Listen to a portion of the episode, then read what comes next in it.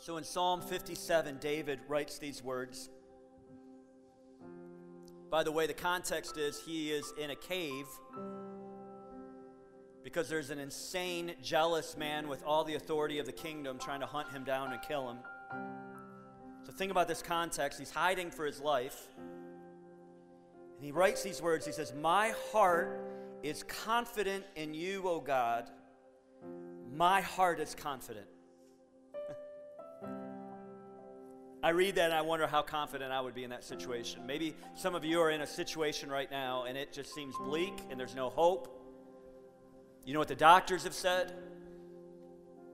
The person that you love, that you made a covenant in marriage, has walked out and it seems like that's never going to pan out and your heart is broken.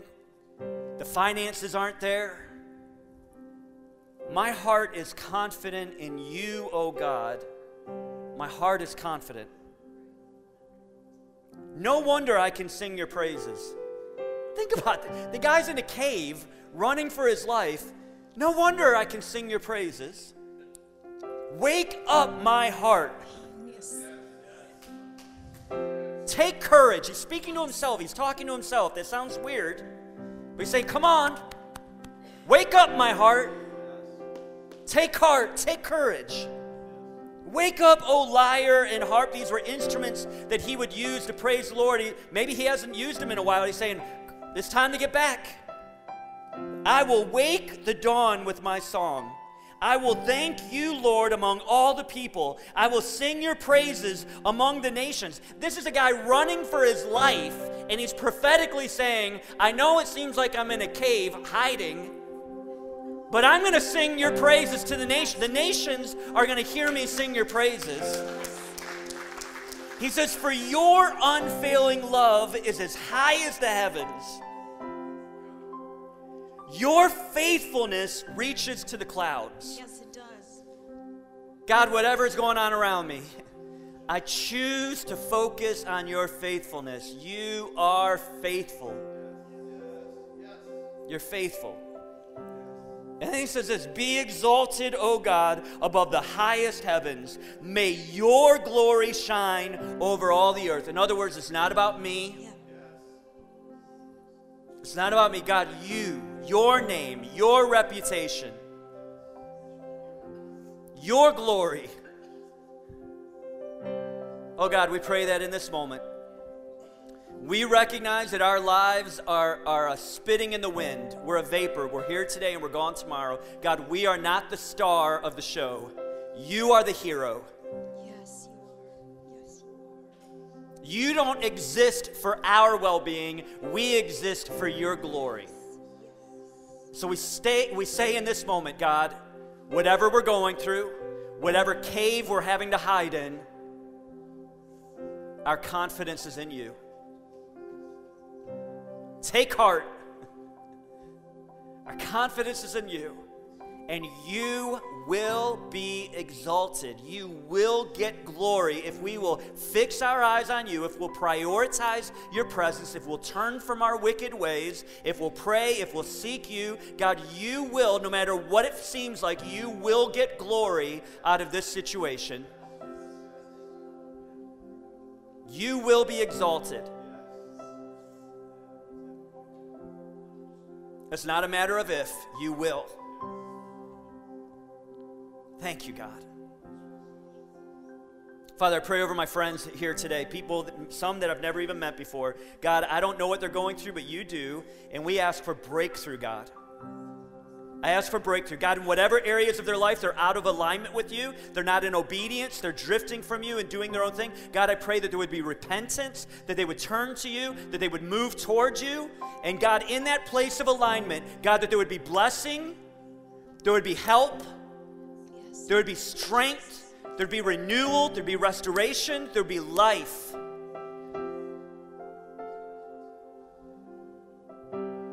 And we rebuke and renounce every lie of Satan that would come against us. We resist the enemy. We turn to you, Jesus. You are our help. You always have been, and you always will be.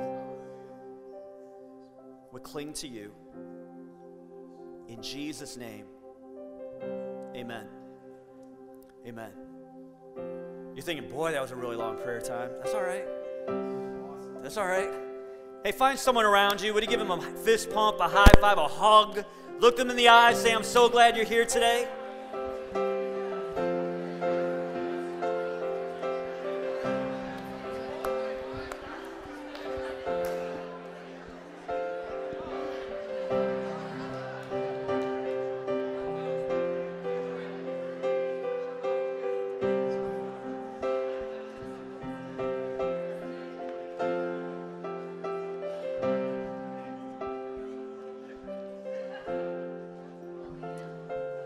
Good morning. Good morning. Welcome to Journey Church, everybody. We are so glad that you are here with us this morning.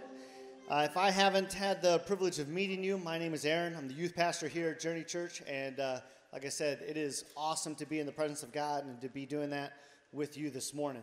Hey, if you would, please grab one of the connection cards that's in the back of the seat in front of you. Fill that out. If you've done this before, you know the deal. Put your name on there.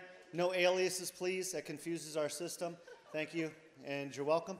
Uh, also, if you are one of our guests, we would love to get some contact information for you. We have a, a gift that we would like to send you, and so uh, some contact information there as you fill those out today and then drop them off to our, our team at the back will be wonderful. We've got some announcements here this morning. We have a chess night coming up on May 12th, and uh, so you can check out uh, our, our website or the Church Center app for more information on that. The uh, 50 plus potluck is going to be on May 17th, and uh, they they let me come and hang out with them. One of those. It was like uh, it's like when when like the elementary school goes and visits the high school. It was like that, and uh, and so uh, they have a good time. So if you are 50 plus, uh, I recommend it. It was great food, a lot of fun, and that's going to be on May 17th. And then Memorial Weekend is the 28th the end of this month, we're going to have one service that's going to be at 10 a.m. So make sure you've got that marked down on your calendar. If you forget, you're either going to be uh, super early or really late. Uh, so either way, we want you to be here with us. It's going to be a great Sunday. And um, so I want I do want to take just a moment and say thank you to those of you who were part of our spring clean team yesterday, and uh, we had the windows cleaned, the carpets cleaned, we had uh, the outside of the facility power washed, our offices, which is the White House over there, those were also power washed, and everything was done. And so we had a, a great team of people that came out on an absolutely gorgeous day yesterday. And, uh, and did that. So thank you. And some of you loaned equipment. Thank you for that. We appreciate it. And uh, speaking of thank you, Last week was BGMC Noisy Offering Sunday, right? How many love that? Yeah? All those kids running around. And it's so much fun. I love it. I'm a little biased. My girls are all in that age group, and so I love seeing them be a part of that. But I've got the results. The count is in, the numbers are in. We had people tallying and doing all the things that they do with that. And uh, we raised $2,600 last week for BGMC. And and as awesome as as dollar signs are, they're just dollar signs. It doesn't really represent as the the value as it as it relates to people. And so the how that transfers over is we have 86 families that are going to be receiving those water filters in the Arabian Peninsula. That's 86 homes that are changed. Yes. So thank you. Thank you for your giving in that. Thank you for being obedient in that. Thank you. Like I said, my girls are in this. Thank you for showing them and expressing to them how we can give as adults with celebration, with music, with, with joy, that we can give into lives that don't know Jesus. Because if my family, if we were desperate for water, clean water, right? And someone came and was like, hey, I've got a water filter for you. Take care of your family. I'm one, I'm going to be a, an absolute mess, right? I'm going to be broken, but I'm also going to be wanting to know why, how, where this came from. Why did you do this? And that's where the message of Jesus then comes across. So, water, pure water, but then the living water of Jesus. So, thank you for what you're doing. It's changing lives across the street and around the world, and, and it, is, it is absolutely fantastic. So, there are a number of different ways that you can give. Those are going to be on the screen behind me. And uh, so we want to take just a moment and ask God to, to bless. Because, yes, we're stepping out in obedience and giving, but God has been doing something here at Journey that has just been multiplying beyond what we actually like plan and dream and even fathom. And so we're going to invite him into, into our tithes and our offerings this morning. Jesus, thank you. Thank you for your sweet presence this morning. Thank you that we're in your house with your people. God, thank you that uh, we can return to you what is already yours and, and bring it into your storehouse. God, we ask that you would multiply this, not so that Journey can be known, but so that your name can be made known, famous, and change lives. In your holy name, Jesus. Amen. Good morning, Journey. Welcome. You guys are looking good. You are. See, come on, take it in. Yeah, own it. Turn to the person next to you and say, "You're looking fine." Yeah, you're looking fine. Now turn to your second choice and say, You don't look so bad either. Yeah. That's all right. Yeah. Trying to give you some opportunities.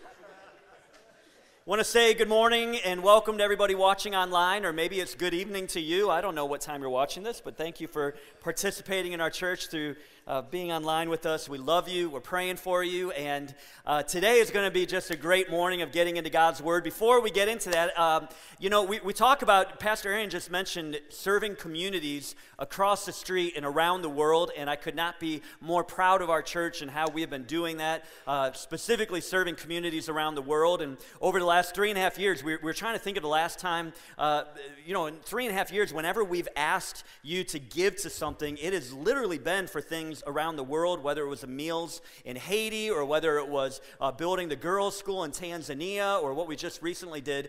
From time to time, we have to come and ask you uh, to, to just consider helping what we're doing right here in uh, you know, in Acts chapter 1 8, we would call it our Jerusalem. You know, that this is our place where we live. And so, you know, for, for, for 16 years, 17 years, we've had people just be so generous. And that's why we're sitting in the room that we're sitting in. And we have the space that we have for, for us today, but also for our kids over in the Student Center. And we have all this ample space in here but where we've run out of space, and this isn't news for you, especially if you come to the second service every week, where we've run out of space, obviously, is in the parking lot. Again, last week, we had a situation, a single mom who came a little bit late and she drove in, and every single space was full. And we even had uh, cars parked in the grass, even though it was raining. Remember last week it was raining too? I think it's a Sunday thing. Uh, we get a little rain every Sunday morning. And, and, uh, and so that, what, what we want is not it's not about numbers. It's not about, oh, we, want, we have a huge ego and we want to see the room full. We want people to be able to respond to the gospel of Jesus Christ. And so, uh, you know, for us, it's like, all right, God's given us this space, but in practicality, we need more room in our parking lot. That's not news. We've been talking about that for a while. Uh, we've had a team that's been meeting with different um, uh, groups to do this, and we got four different bids, and we've accepted a bid from M&B, and we're hoping to get started on that. Uh, we'll be adding 50 spaces to our existing parking lot, and then on top of that, we're going to pave over the, the parking area over by the offices and stripe that, and that'll give us extra parking because when there's no stripes, people park wherever they feel like parking, right? And so that'll help us out. And so, so here, here's the, the, the you want to know the dollar sign for what this is going to cost? It's going to cost $94,000 650 $94,650. And so, um, and here's the cool news is already we've received $3,800 from people who have just been giving already without us formally saying how much it was going to cost or anything. They just said, we know it's a problem. We're going to give toward that. So, so here's what I want to ask of you. And don't worry, don't start sweating, you know, hold on to your wallet. Here's what I would ask of you. There's, there's three different things. First of all, if you're part of Journey Church, this is your home church, and whether you know it's just been over the last couple of weeks, or maybe you've been coming here the last couple of years, but you're saying this, is my home church. I, I, I belong to this place. I, I would just ask you to to start giving regularly to Journey. And uh, so, so what does that mean? Uh, whatever it means for you, would you just get it? Maybe you're not giving it all. You come every Sunday, but you don't really put anything in. Would you just start regularly giving to Journey Church? And you know, a great way to do that is through our app or online. You can even set up recurring giving, and, and you can just, just put your feet in the water a little bit in that way. Second group would be some of you give to Journey, but you don't fully tithe. And so maybe you put in 20 or you put in a little bit here or there. And, and, and, and we thank you for that and we appreciate that. But here's, here's what we would call you to is to a biblical principle, biblical spiritual discipline of tithing. Tithing is giving the first tenth of what God gives me, giving it back to Him because it's all His anyhow. It's returning to Him what belongs to Him. And, and this isn't something, I'm not asking you to do something that I don't do. In fact, Carrie and I both were, were taught by our parents to do this before we even got married. And so we, while we were single people, we were doing this. And then when we got married, we've been doing this. And we've passed it on to our kids. Um, my son pushes carts at Walmart's at Walmart and makes way more money than I would have ever dreamed you'd make doing that. And, and my daughter's now working at the Turnpike Plaza and she's banking 15 bucks an hour. Are you serious? Like, that's crazy. And so, as a sophomore in high school, and so, so one of the first things we sat down with them, we said, This is, this is non negotiable. While you're living under our roof, you're going to tithe because here's the deal I want you to be blessed. And you know, yeah, well, man, 10% is gone. Well, I'd rather live with a blessing on the 90% than to have all 100% and just living however and, and not having that blessing, right? And so my second challenge would be if, if you're coming, maybe you're giving, and man, thank you for that. Would you, would you take the challenge of tithing? It's the only, Malachi talks about this is the only place in the Bible where God says, test me in this. See, see, see what I'll do in this. And so I would challenge you, mark on your calendar 90 days from now. Just say, Siri, remind me in 90 days to see how my tithing's going. And just try it and see how it goes. And if in 90 days you don't feel like God's blessing is on you, and I don't mean that there's like weird checks coming to you in the mail, and I mean maybe it's just that He makes you smarter so your money goes further. I don't know. Like He does that kind of stuff, right? Like if, if in 90 days you started tithing, and in 90 days you just go, I don't sense the blessing of God. Man, let us know. I haven't talked to the board about this, so I might not be here next week. Um, but uh, uh, let us know and we'll refund your money. And you say, Ken, that's gimmicky. No, we, I want to do whatever I can to help jumpstart your faith because tithing isn't, it's not a money thing. Tithing is a faith thing, it's a trust thing. Do I trust God in this, right? And so that, that would be that would be a second. If maybe you're here and you, you haven't been tithing, you've been giving. Listen, if everybody who calls Journey Church their home church just started tithing, man, the parking lot would be taken care of, the mortgage would be taken care of we'd be having meetings trying to figure out how to spend and steward the resources to serving communities across the street and around the world for the glory of God, right? Okay. Third group would be maybe you're here and you're tithing and you say, Ken, God has blessed me and I have the resources. I would love to give a gift even above the tithe we would just encourage you in the next month, sometime in the month of May, would, would you just bring and, just mark on your offering envelope, or we already have a category online where you can put parking lot, and, and just give to that. And again, I'm not asking you to do something that I'm not going to do. Carrie and I uh, have been talking about it, and we're going to do at least $1,000. And, and, and that's just our way. Man, we believe in this place, obviously, no duh, right? We believe in this place, so we're going to put our money where our mouth is. And I would just challenge you, again, if God has blessed you, there's no manipulation. I don't want you to feel guilted into this. And in the month of May, May, we can get this taken care of, and uh, we can get M&B out here and start the excavation and get this thing going. And so, wouldn't it be great to have those parking spaces? And some of you who have been parking over at the drive-through carryout are like, that would be awesome. That would be really convenient. So, just want to challenge you in that, and uh, just turn to the person next to you and say, it's okay. It's okay. You can start breathing again. It's okay. All right. Hey, we're going to get into God's Word together. We've been in a series called Guardrails, and I'm not going to, I don't honestly have time to do the whole like introduction and take us back. So if you haven't been here for this series, I really encourage you to get online and to watch and, and to get an idea. When we talk about guardrails and rumble strips and white lines and yellow lines, these are all, these are all ways of describing wisdom that in our actual lives, God wants us to intentionally predetermine standards for our lives that aren't necessarily sin, but areas where we say, I'm not going there. And where people would look at you and say, Well, why, why are you doing that? You, you think you're a goody? You, you think you're too good for us? You, you don't like being around? No, no. I, I am predetermining some standards that I want for my life to keep me from going to places. Can we, do we have that image that has all four of those? I didn't, I didn't even know what we have back there. We, you know, I want to stay in the path of wisdom. And so I'm going to intentionally construct some areas that where I know, ooh, rumble, rumble, rumble, like, okay, warning, I need to pay attention to this to keep me from damaging my vehicle and certainly to keep me from the ravine where, you know, it may, it may not be an issue of going to the emergency room, it may be an issue of going to the morgue, right? And I'm not just talking about physical death, I'm talking about death, death in relationships, death in our finances, all these areas, right? Probably the area where we uh, most need guardrails and we most resist guardrails is when it comes to physical and sexual intimacy. This is the area in culture, and uh, man, I've been a pastor now for, for a long time. The area where we most need some guardrails, we need some rumble strips, is when it comes to our sexual intimacy. See, there are a lot of, uh, you know, it's, it's possible to recover from bad financial decisions. It's possible to recover from, you know, neglecting your physical health.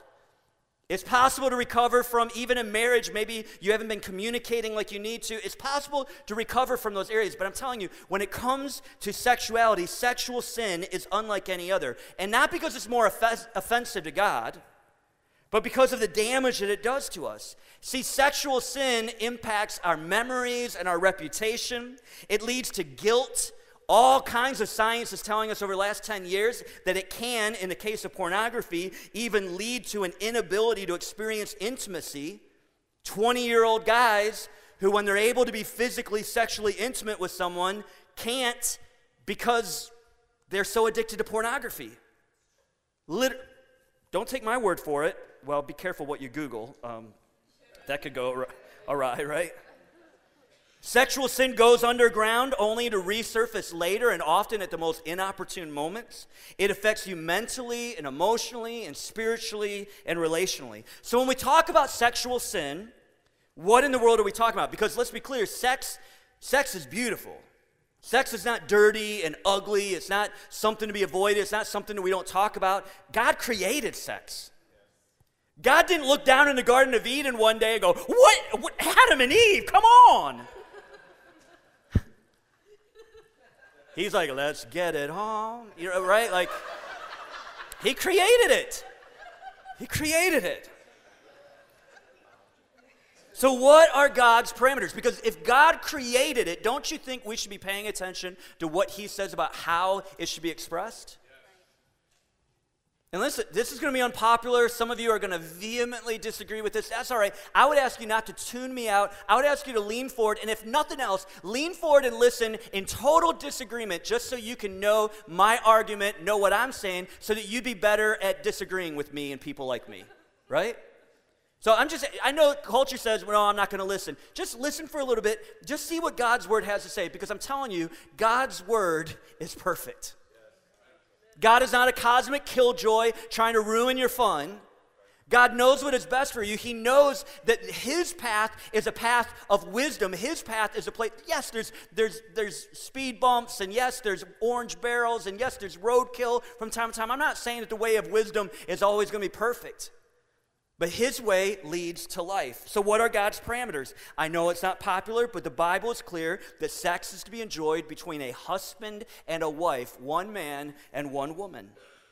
Sex is meant to heighten the level of intimacy that a husband and wife enjoys with each other. It is valuable and it is special and it is not to be trivialized.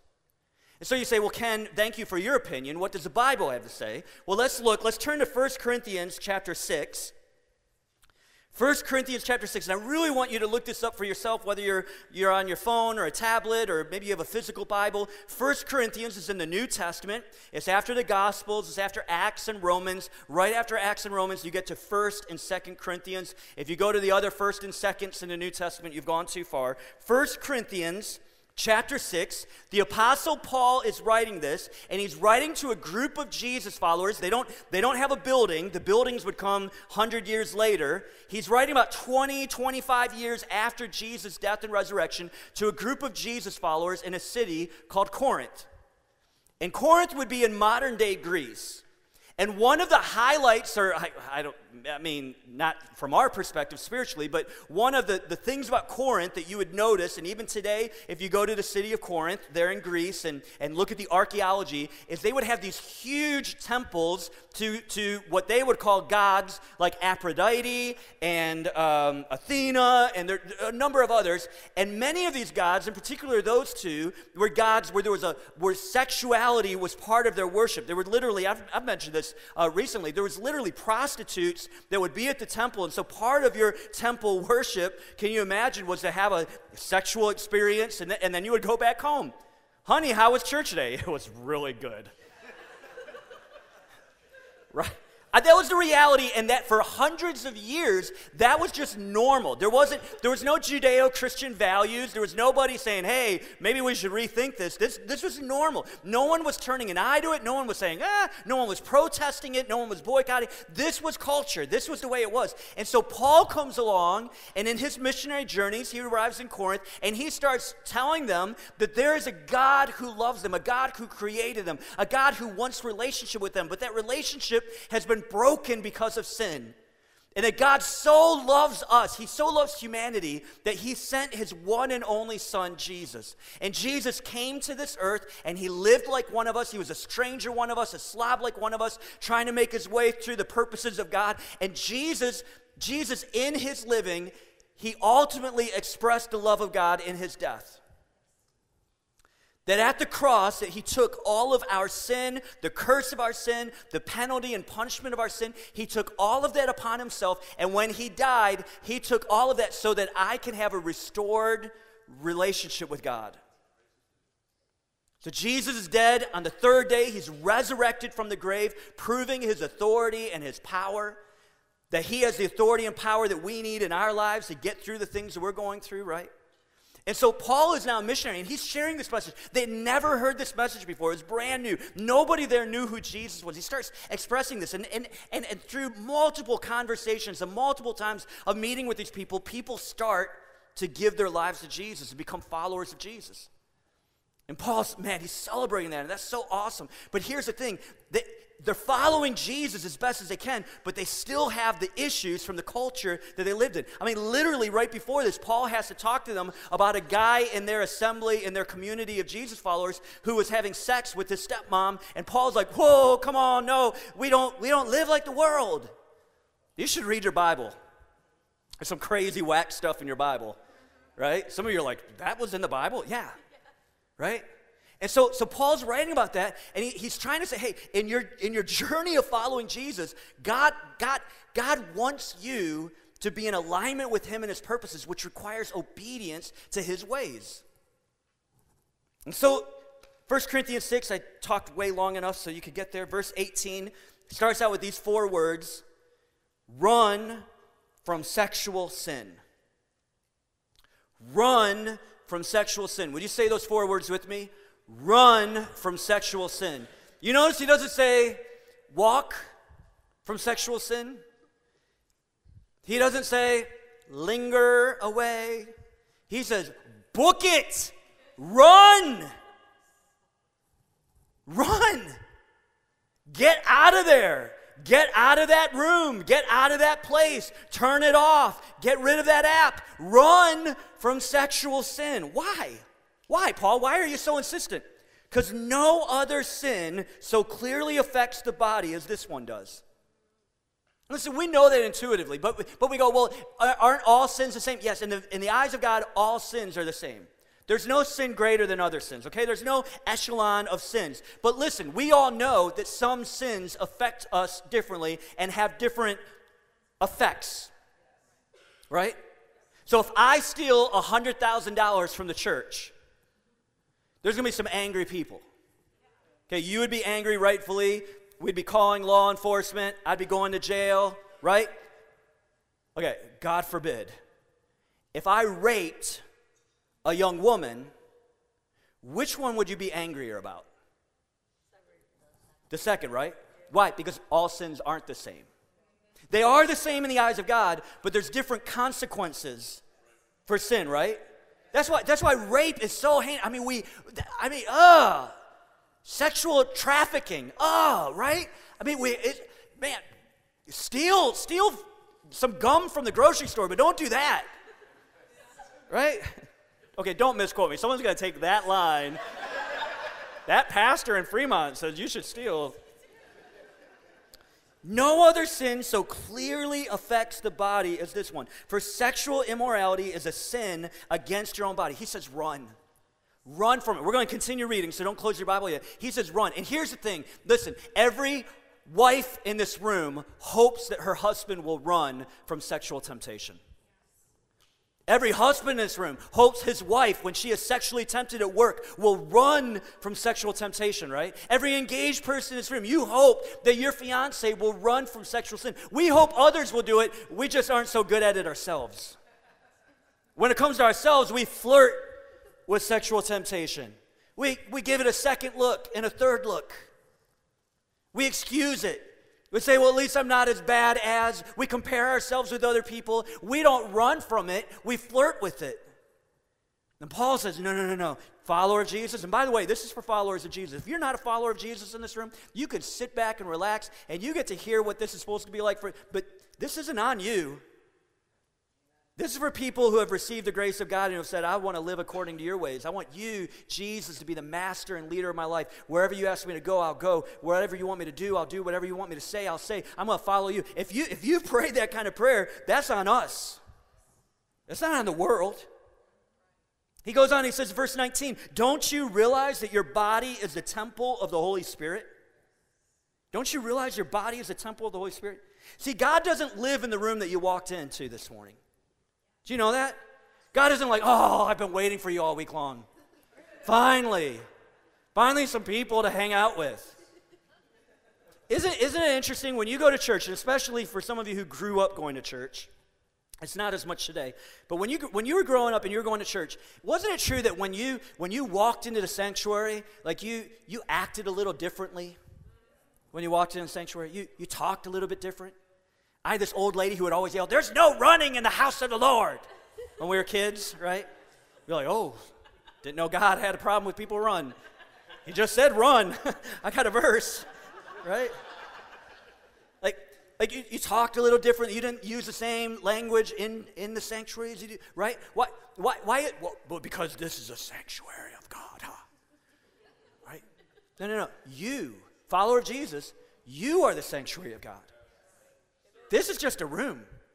This is drywall and steel and some carpet squares. This is just a room. You are the sanctuary of God.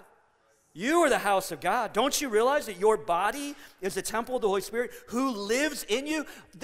I say this all the time, and people just kind of roll their eyes. This is one of the greatest miracles of all that the Holy Spirit, who's just as much God as, as God the Father and God the Son, the Holy Spirit lives in you, He dwells in you. He was given to you by God. So he goes on and he says, in, at the end of verse 19, he says, You do not belong to yourself. I, th- I think this right here, you do not belong to yourself. In fact, let, let's say these words with me. You do not belong to yourself. Instinctively, some of you push back from that. In fact, I think one of the lies of culture in this very moment is the lie, I belong to me. I belong to me. And it's in all kinds of different areas and it's growing and it's expanding. I belong to me. I exist for me. Listen, one of the, one of the issues we have, one of the many issues that we have in the United States of America, it's one of the great values, it's one of the things I appreciate, but man, the enemy has distorted it and twisted it, is this idea of individualism and individual freedom. Here's the thing this thing has evolved because if you look at our founding fathers, freedom wasn't at all about the individual. John Adams has a lot to write about this. And what we, we now live in a culture where if it whatever brings me comfort, whatever makes me happy, I, I deserve to be, I deserve to do it. Whatever makes me happy, I belong to me. Nobody else can tell me how to live my life. I belong to me. Nobody else has a right to tell me, blah, blah, blah. I hear it all the time. I belong to me. Listen, I belong to me means I am my own God. I belong to me. Paul says, no, no, no, no, no, no, no, no, no. No. You do not belong to yourself. You do not belong to yourself. You say, well, Ken, I, I don't know if I want to be a part of. I mean, this sounds heavy handed. God sounds a little bit abusive and controlling. Like, what, what is the issue here? Well, he goes on, he gives us the answer. He says, For God bought you with a high price. This reminds me of 1 Peter chapter 1, verse 18, where Peter, not Paul, Peter writes these words. He says, For you know that it was not with perishable things such as silver or gold, that you were redeemed from the empty way of life handed down to you from your forefathers, but with the precious blood of Christ, a lamb without blemish or, or guilt or whatever it is, blemish or defect. He said, Listen, you weren't redeemed from money. Money didn't bring you back, it was the precious blood of Jesus. God bought you with a high price, is what Paul says. He bought you with a high price. That's why Paul later on, or, or in Romans chapter 12, Paul would say this. He would say, Therefore, in view of God's mercies, offer your what? Yourself or your bodies as living sacrifices in view of God's mercy, in view of what God has done for you in sending Jesus to the cross, in view of God's mercies, you willingly, not compulsive, not because someone forced you, you willingly offer your bodies as living sacrifices, holy and pleasing to God. This is your spiritual or this is your reasonable act of worship. We, we don't talk about this enough, but when I prayed the prayer, yeah, the prayer is great. The prayer in that moment, I'm justified. In that moment, I received the Holy Spirit. In that moment, I'm adopted into God's family. But now begins the journey of saying, God, I belong to you. As someone asked me, you know, if I go to your church, are you going to try to change me? I said, oh, yes. Absolutely. That's what this is all about.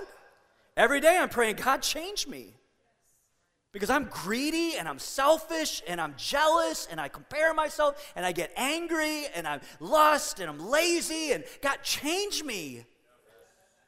I want to be in alignment with you. I want your fruit. I want love and joy and peace. I want all those things to be attributes of my life. You do not belong to yourself, for God bought you with a high price. So you must. I love the language. I don't love the language of this, but it's, it's he goes, So you must, not you might or think about this. He says, Follower of Jesus, you must honor God with what? Talking about your physical body. With your physical body, you must honor God. And remember, all of this is in the context of sexuality. Honor God with your body. When it's dishonoring to God, don't do it with your body. When it's dishonoring to God, don't take your body there. When it's dishonoring to God, don't look at it, don't think about it. Decide every morning, God, my body belongs to you. I want to live today in such a way that everything I do with this body honors you. And you know, in order to do that, you are going to need to predetermine what you will do and what you won't do in order to honor God with your body. And you need to predetermine it ahead of time because our willpower wilts. So I'll, I'll, give you an example. Is there's in this basket over here, there's two packs of M&Ms that have been calling my name all morning. When I first came in, I had high resolve. After preaching two sermons, I don't know. And all kinds of science tells us this. That's why you have great plans and ambitions in the, in the, in the morning, and then you get home from work, and it's like, I can't even keep my eyes open. You've been good health wise all day, and then by evening, you're eating like this whole spread of nachos. Why? Because willpower wilts. Listen, in the heat of the moment, that is not the time to start constructing rumble strips and guardrails for your life. You need to predetermine ahead of time what are the things that I will do and what are the things that I won't do in my physical, sexual relationships. So, here are some guardrails for married people. We're going to run through these. Number one, don't eat alone with members of the opposite sex. Do not eat alone with members of the opposite sex. Can I just tell you, in 23 years of ministry, most affairs begin with a simple meal. Ken, that's extreme. That's what guardrails are. We put guardrails and rumble strips in the safety zone so that we don't find ourselves in the danger zone. Now, listen. Sometimes you ha- sometimes you have to. There's work situations. There's other situations where you, this, you know it just isn't possible to, to. So here's the thing. I make sure Carrie knows, not just in meals, but anytime I'm meeting with a woman, I make sure she knows it. She has access to my full calendar. And here's a rumble strip. If there's ever a moment where I don't want her to know, whoo, you better be careful. That's a rumble strip. You're about to hit something. You're about to do some damage. So if there's something inside of you that's like, oh, I don't think, I don't know if she would understand, she might misconstrue that. Ooh, rumble strip. Run. Number two, Don't talk to a member of the opposite sex about your marriage difficulties. Do not talk to a member of the opposite sex about your marriage difficulties. But he is such a great listener. My husband, he doesn't listen to me. He's such a jerk. But when I go to work, this, this young man, you should see his eyes and how he just, he just looks at me and he listens to me. Run. Run. And if a member of the opposite sex tries to tell you all about how bad their spouse is, refuse to listen. You can get them help without becoming their help. Refuse to listen. But he needs me. No, he needs help. He doesn't need you. You don't have to be a part of it. Don't you care? Not that much. Not, I care. You want to know what my priorities in life are? My relationship with Christ. Second, my relationship with my wife. When I die, because I'm going to die before she is, I've already made that decision. she, she is going to be the last person at my casket. I don't, why, why do I care about some knucklehead and what they think and their opinion of me? I care more about my wife and my marriage to her. Because we're going to be married, if Jesus tarries, we're going to be married a long time. We're going to be married a long time. Number three. Did you go, woo? What was that movie, Notebook? Number three, set up definitive internet guardrails. Number three, set up definitive internet guardrails. I don't need to tell you guys about this. We talk about this, but number one, porn is off limits. If you need help, and so many of you do, statistically, many of you in this room do, let's stop hiding it. Let's stop being shameful about it. And by hiding it, I don't mean you, we're going to have a microphone up here and everyone's going to come. I'm just saying appropriate ways with godly people. Let's confess this and let's get free from this. Porn is off limits. If you need help, we have a resource card as you're leaving on the table that had your notes. Grab one of those cards and don't judge someone who grabs it. If you see Pastor Aaron grabbing one of those porn resource cards, don't be going, oh, oh, I saw Pastor Aaron grab. He's probably getting it for one of your sons or daughters.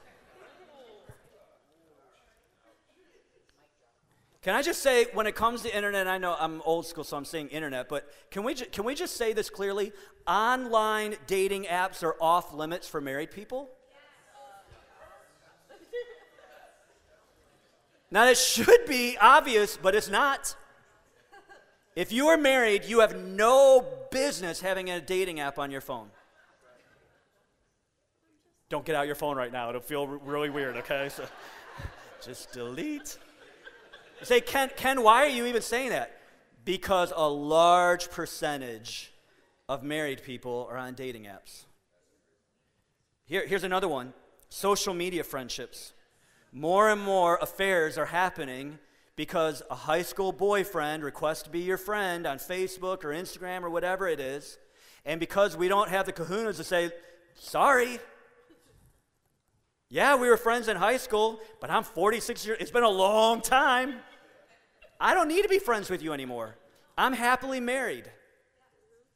You say, Ken, you're, you're, you're being a little. This is what guardrails are. This is what rumble strips are. I do the things that nobody else does because I care about things that actually matter. You say, well, what, what will they think? I don't care what they will think. I'm happily married. By the way, in our church, Carrie and I have had to deal with not just one, several couples in, an affair, and it started on social media. It started with a friend request, then there was private messages, and then, oh, you're so funny, and oh, we should meet up, and when, oh, I'm going to be in the area, let's go to dinner together, and we go to dinner together, and then we do that a few more times, and oh, we should, I, I got a hotel over here, you want to join? And listen, you wreck your marriage. The rumble strip is that was a nice chapter of your life. You're in a different chapter. Should we keep going? Number four, do not allow yourself to rehearse the negative qualities of your spouse in your mind. Now, this is a tough guardrail because nobody else sees it. Nobody else knows it. But can I tell you, this ruins so many people. We become obsessed with the negative qualities of our spouse. Can I just tell you, how many of you in this room are married? Raise your hand. And help me out. Actually, do this. Are you married? Raise your hand. This is an opportunity for all the single people to see who is not raising their hands right now. Just trying to help you out. Okay. Keep your hands up. If you're married, okay. Now, I want you to keep your hand up. Only lower your hand. Here, keep your hand up if your spouse has done something annoying. Your spouse has never done anything annoying? No, I'm the annoying one. Okay. All right, lower your hands. Listen. Carrie will be the first to I do things multiple times a day that annoy the crap out of her. Okay? There, there are issues that we have in communication. We fight. We don't see eye to eye on things. Listen, that's part of marriage. So don't believe the hype of Hollywood or whatever it is, or don't believe, you know, the, the, the photoshopped realities that you see on social media of other people. Part of being a partnership with someone, Carrie is different from me. I don't want to marry a clone of me. I want to marry someone who's different because she sees things that I don't see. And so part of that, being married to someone who's different than me, is that we're, we're, we're gonna, there's, there's going to be conflict from time to time. That's part of the process. And so, but here's the problem the problem is when I obsess and I just begin to put on auto replay, and I just, all I think about when it comes to Carrie is, man, I can't believe she did that. I can't believe she told our, our, our child that they could do that when I was in disagreement. I blah, blah, blah, blah, blah, blah, blah, blah, blah, blah, blah, blah. And it's just on auto repeat, right? Blah, blah, blah, blah. Listen, here's the deal we, we move in the direction of our focus, right? So instead, how about I choose to focus on some things that I love about my wife and you for your wife or for your husband? What are the qualities that you love about them? You say, Ken, I can't think of any. And we laugh and we chuckle at that, but there are people in this room who are in loveless marriages, you're basically roommates, and you can't think, I don't even know why we're married. Can you think of one, one, one characteristic, one quality about your spouse? And just write that down. Literally, the science will tell you, write it down, put in it maybe on a little piece of paper on an index card, and just carry that around with you and just start rehearsing. Even if it's just one quality, just start rehearsing that positive quality about your spouse. Go a little bit further, write down three.